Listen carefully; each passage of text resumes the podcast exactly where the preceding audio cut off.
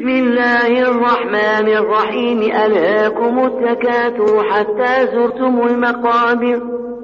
كلا سوف تعلمون ثم كلا سوف تعلمون كلا لو تعلمون علم اليقين لترون الجحيم ثم لترون عين اليقين ثم لتسألن يومئذ عن النعيم